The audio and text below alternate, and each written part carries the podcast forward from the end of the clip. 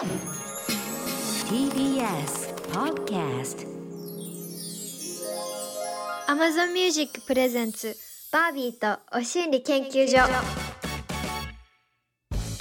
こんばんはバービーです。Amazon Music プレゼンツバービーとお心理研究所この番組はバービーとマンスリーパートナーそしてリスナーの皆さんが研究員となってこれまでの人生で得た教訓や心理トゥルースつまりバビ語で言うところのお心理をシェアしながら気持ちよくご機嫌に生きていこうという新時代のお心理トークプログラムです。この放送の音声はポッドキャストでも配信していますがさらにディープなはみ出しトークは Amazon Music のポッドキャスト限定で毎週火曜日放送後の夜10時に配信されます。そんなお心理研究所はバービーと月ごとにお迎えするマンスリーパートナーとでお送りしています。ということで8月にお付き合いいただくパートナーはこの方だ。はい、漫画家の峰なゆかであーなゆなゆなゆなゆです。お久しぶりかな？す。すごく久しぶり。なんかすごくではないかも。そう意外と要所要所で会ってはいるかもしれない、うん前回だとヌメロの対談では会ってるんだけどそう。あの私たちは基本的にあのアベマの方で、うんドエロ番組をねやっていそうなたの。どしも時が下手番組をやってたんですよね。そうそうあの渋谷の街繰り出して渋谷の女の子におっぱい出してもらうとかなんかいろんなそうそうそういうそう変な番組をやっていて。で、講義が来そうな番組をやってましたうよんね。実際多分講義が来て終わったのかな はいでも34年ねうん。やったんだけどそこで一緒によくやっていて私はもうこの数字の師匠と呼んでいるなゆなゆに来ていただきましたちょっとなんだかねはい荒れそうな予感っていう感じはい。私はもうこの筋っていう筋がね。まああれですからねね。いろいろとねあっちの方の筋の話してますからね。そうそうだねうん。怖いですよはい。大丈夫ですか？TBS ラジオさん いつでもいつでも P 入れてくださいはい。はい、ちょっとまずは簡単にですが峰内香さんのご紹介です1984年生まれの漫画家女性の恋愛観についての価値観を冷静かつ的確に分析した作風が共感を呼びベストセラーとなった「アラサーちゃん無修正」シリーズは累計70万部を突破。壇蜜さん主演でドラマ化もされました。最新作は今年4月に単行本化された破格の育児漫画「我が子ちゃん」さらに「卒業アラサーちゃん」自伝的漫画 AV 女優ちゃんも連載中です、はい。いやー私もねしっかりと追わせていただいてますけどもえーまたこちらもね爆発的な刺激的なところもあれば文学的な要素っていうか、あのそういうところを手に取った時にはまさかって思うかもしれないけどうんうん。意外とグッとわこんな描写までしてくれるのってところまで言ってくれるから私はもう、うん。ものすごく大ファンです。えー、嬉しいです。帯も書かせてもらったりとかねうんしてるんだけど作品はねあの先入観なしにぜひ読んでもらいたいって私はいつも思ってる。でも我が子ちゃんの読者が AV 女優ちゃんをいきなり読んだらちょっとギョギョってすると思う。あーそっか。私 AV 女優ちゃんぐらいから入ってるからはいあらさちゃんとかねはい。そうなってくるとまあ我が子ちゃんもそうだよなっていうふうに思うタイプなんだけど我が子ちゃんも我が子ちゃんで結構フルスロットルなところから始まってるじゃない？ピュッピュ係が良かったなとかねそうです。私も射精ピュッピュ係が良かったっていう。っていうスタンスのところからね、はい始まってるからちょっとなんか師匠っていつも思うところがありますよ。いやバービーさんに師匠と思われるのはちょっと光栄ですね。本当に？私うね、ん。師匠って改めてこの間思ったのはさ、うん。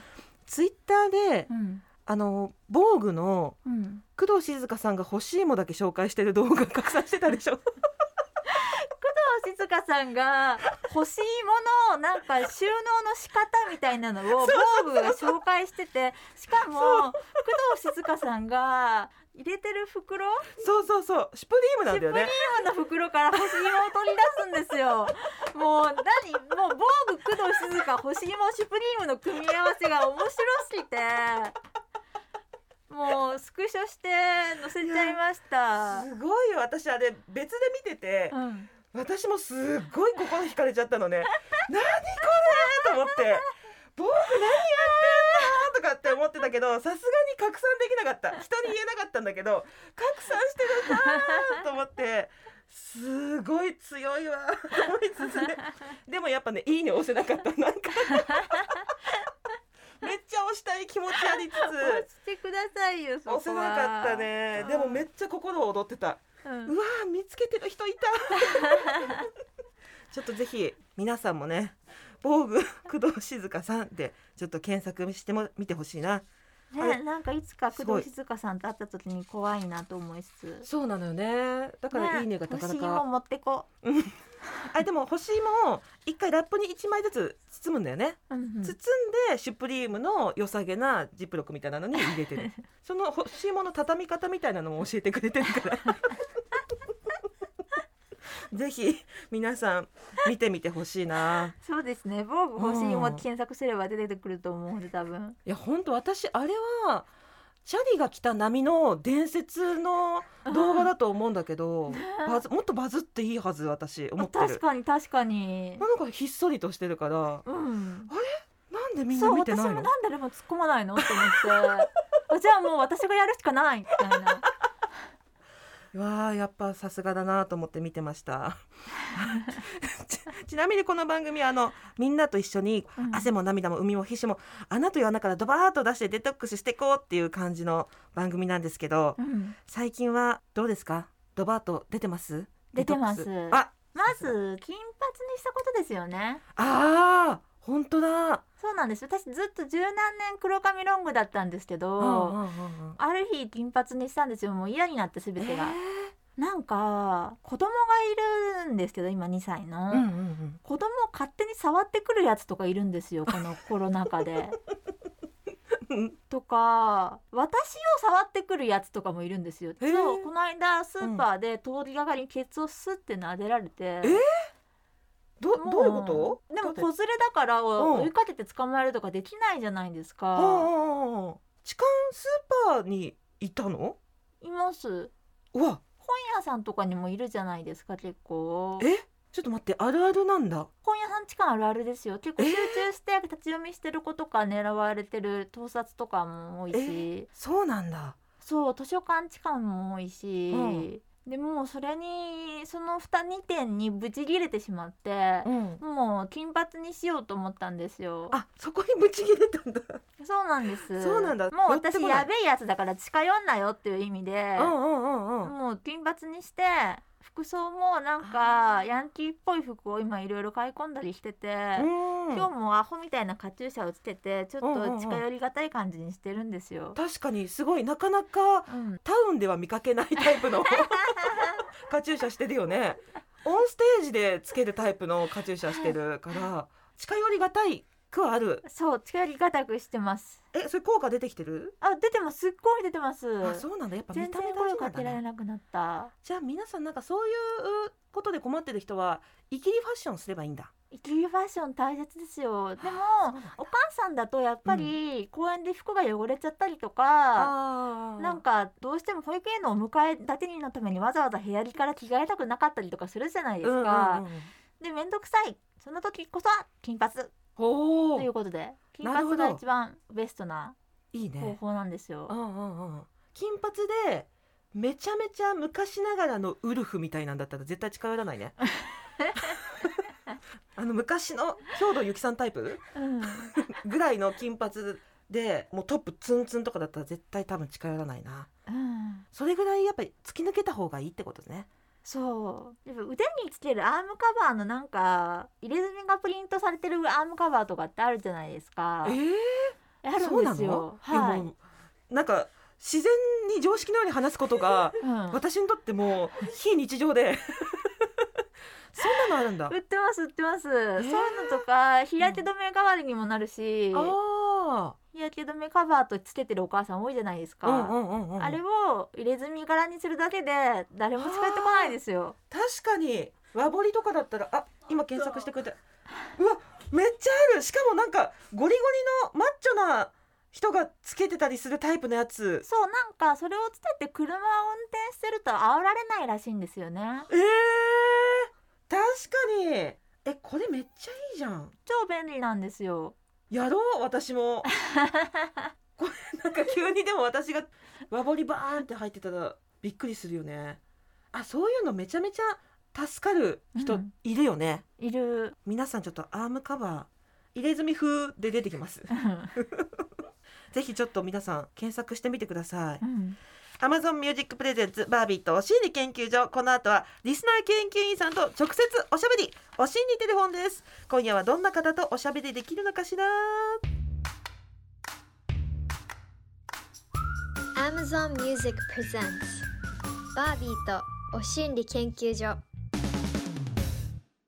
Amazon Music Presents バービーとお心理研究所。パーソナリティのバービーと峰奈由がお送りしております。今夜も早速お心理テレフォンリスナー研究員マグロさん26歳のお心理です。義父母の愛と圧が強すぎる。うまくやっていこう心理ありませんか？はあははははははは。じめまして。ちょっして可愛らしい声のマグロさんちょっといろいろとねほりはほり聞いていってもいいですか？はいお願いします。今プロフィールちょっと見させてもらったんだけど現在26歳のお子さんが3歳。あお子さん0歳で0歳？す0歳はい。あらーじゃあ今脇で寝てる、はい。遊んでますね。遊んでる？う んそんな真っ盛り中のお悩みお心理でしたね、はい。旦那様は17歳年上。はい。うん結構年上が好きなの？そうですね。あの濃い顔でムキムキのおじさんが好きです。ちょっとなんか26歳にしてはなんか渋い趣味をしてますね。ねえ。あ写真ある？あ、写写真が真がいいんですか？写真見させてもらいます、はい。あ ちょっと待って。実物ですか、これ旦那さんの。そうです。実物です。中山きんに君さんじゃなくて？ちょっと違います。違うちょっと。あのめちゃめちゃ黒光りしている筋肉を見ています我々は。これなんか大会に出られる体格ですよね。うんボそうですね。ディビルダーとかの。なんかさお誘いはあったみたいですねボディビルの大会の。出てないの？ちょっとむしろ。みたいですちょっと17歳年上なんてそんなおじさんとなって思ってましたけどこれは確かにちょっとグッときちゃいますねこんな筋肉あったら。ききますね。うん。えー、どうやって会ったんですか？3年前にマッチングアプリで知り合って、はい結婚しました。はあうん。そっかでも義父母に疲れてる？そうですね。パートナーの方とは全然仲良しなんですね。あそうですね。仲はいいです義父母のお二方はどんな感じなんですか？結構田舎のしきたりが結構ハードな感じでうん。私が妊娠した時も安定期に入ったらうん。ご近所にお赤飯を配って挨拶に回ったりとか、うんうんうんうん。うんあとは旦那が赤ちゃんの時使ってたベビーベッドとか、もう半世紀近いんですけど、うん。それを抱っこ紐とか使わないっていう感じで持ってきたりとか。もう抱っこひもボロボロだし ベビーベッドもなんか虫とかに食われてるよ。いや本当に。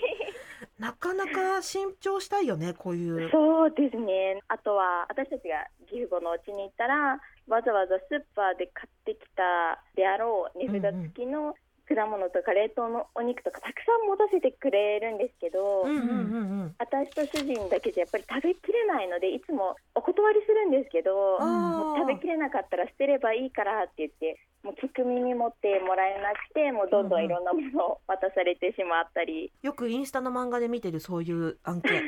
あ本当ですか、すごい大量におかずを持ってくるとか。えでもまだマシじゃないですか？なんかだってスーパーで買ってきたやつですよね？私なんて食べかけのお菓子をなんか洗濯バサミで留めたやつとか あと狛米とか渡されたことありますよ。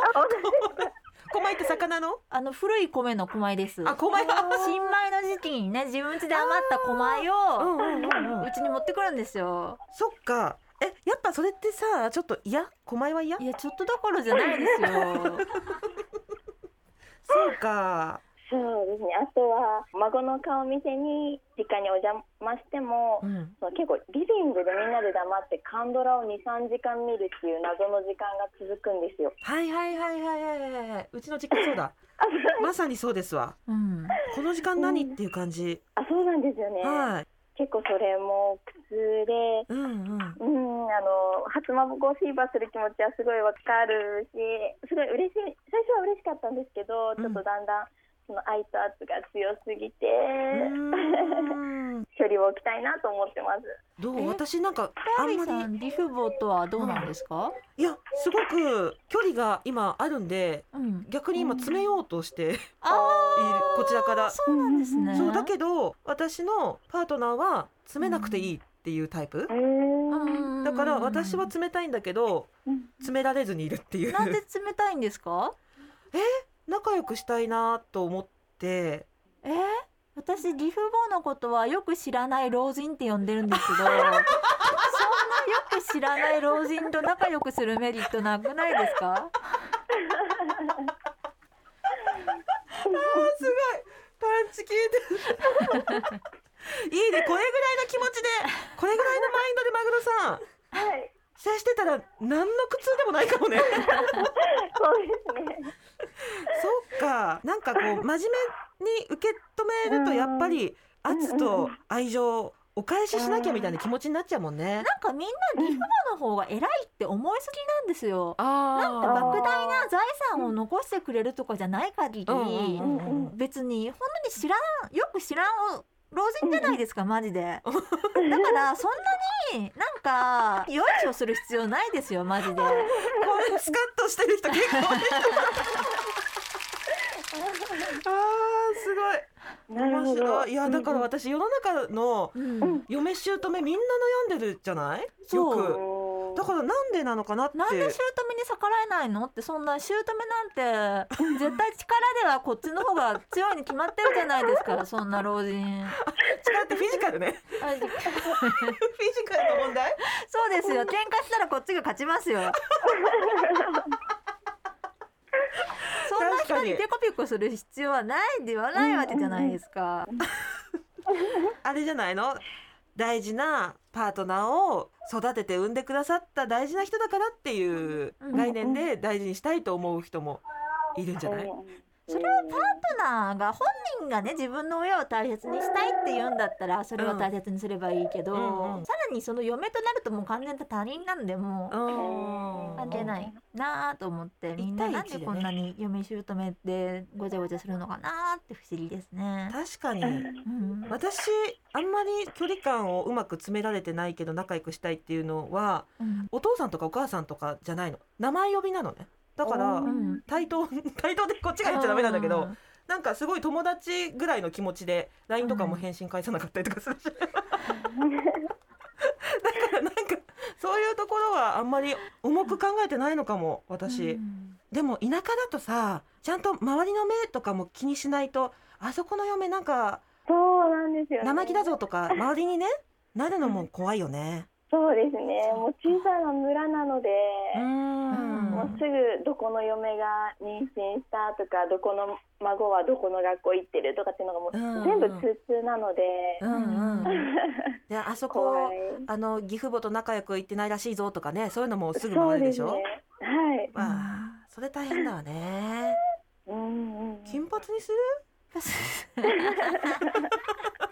それはすごい私これです。いっちゃいっちゃいっていううん田舎とか親戚とかには見た目で攻めるっていうのが一番効果的かもね。うん、なんかこういう人なんだって思わせたら勝ちですよね。うーん。おあのやたらスマホとか見せてきて今はこういう時代なんですってやたらー言うとか。うん。なるほど。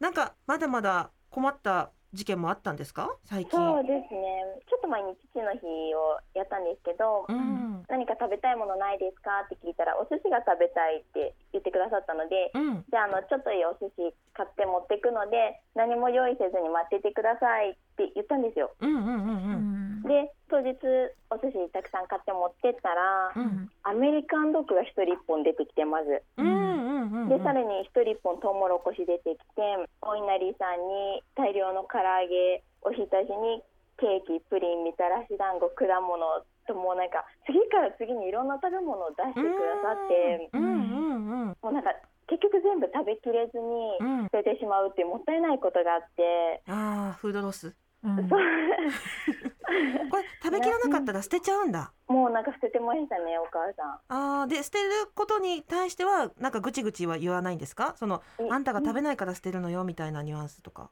まあ言わないですね。結構なんか食べ物を捨てるっていうことにあんまり抵抗がないみたいで農家さんなんですけどうんうんなうん。のでもう食べたければ新しいのを庭から取ってこればいいみたいな方なので。うーん。いやでもまさにじ実家だな。こういう感じだな実家も。うん。実家って何なのに量を用意するのか。もったいないなと思って。確かに捨ててるの見るとね。うん。でもなんか羨ましいな。私ないものねだりだねこういうのはねやっぱね。私もそうですね。最近他人のババアの飯が食いたいってずっと言ってんだよね。で なんで？なんで？やっぱなんかこう長年料理してきた人のうん。ご飯ってもう哲学じゃない？もうその人の。全部がギュッと詰まってる感じが歴史とかね。でそういうのをねドカッと出してくる他人のババアの飯食いたいってずっと思ってる今。だから友達ん家とかにお邪魔できないかなって今いろいろと企んでるぐらいだから羨ましいですよ私からしたら。でも毎日だと困るかもね。そうですね。ないものねだりねえでももしももしもよ。超家庭の話で私がマグロさんだったらうんうん。お野菜とか食べ物をたくさんもらえるとしたらもらっておいて加工品にして売るとか。私もメルカリに出すとかしますね。野菜とかうん。なんか日持ちしそうな野菜とかはメルカリに出したりとか、うんああなるほど。転売するかな私も。転売あか地元の NPO 法人のフードバンクの方にそのあまま回すとか、あと少しずつ少しずつあのあこういうお野菜よりも、うんあのアマゾンギフト券の方がありがたいですとかって伝えていく。いい。今の時代はそっちなんですよって、なるほはい、あそれいいね。うん。ど。うんうんううんんうんうん。あそれとか使わせていただきます。具体的に言うとかねちょっとかぼちゃは苦手なんでうんうん。肉新鮮な肉の方にしてくださいとかうん。う んうん。何々が足りていないというとか？こっちからもうんうんうん。う欲しいものを要求するってことですかね。あそれいいね。なるほど。いい。い確かいにです。いいです？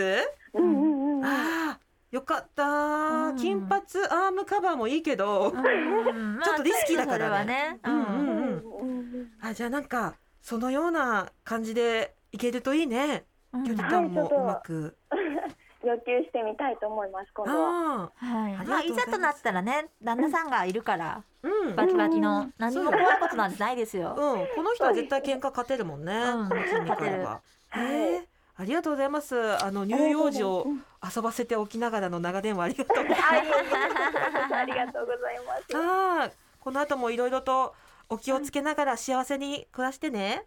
い、ありがとうございます。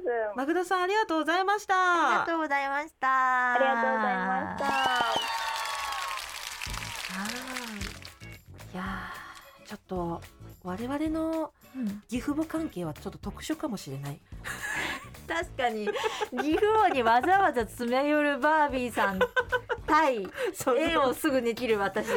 絵をすぐ切る私パンチ効いてるそうなんだよね。いやーなかなかやっぱ平均値なんてないね。こればっかりは。でも多いんだろうね。義父母に愛されて困ってる人ってよくインスタで漫画ですごい見るもん、他人のドロドロは大好き。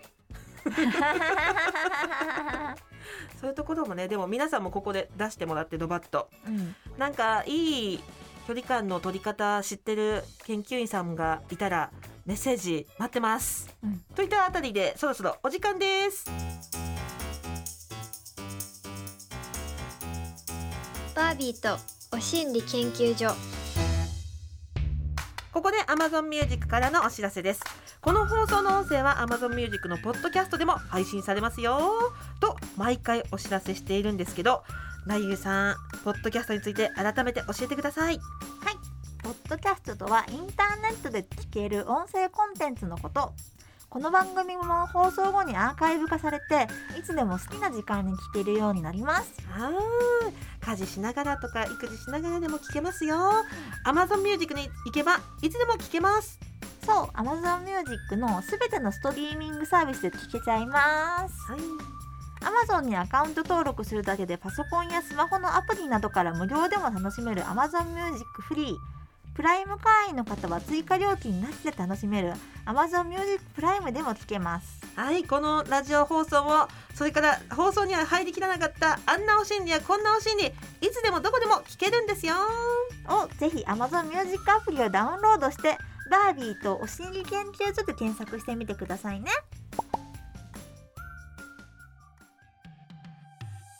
バービーとお心理研究所エンディングです。はあー早速岐阜母関係そして、うん。工藤静香さん案件ディープなところに詰め寄りましたけど 大丈夫ですかこの番組？いもう工藤静香さんの話が懐かしく思えるほど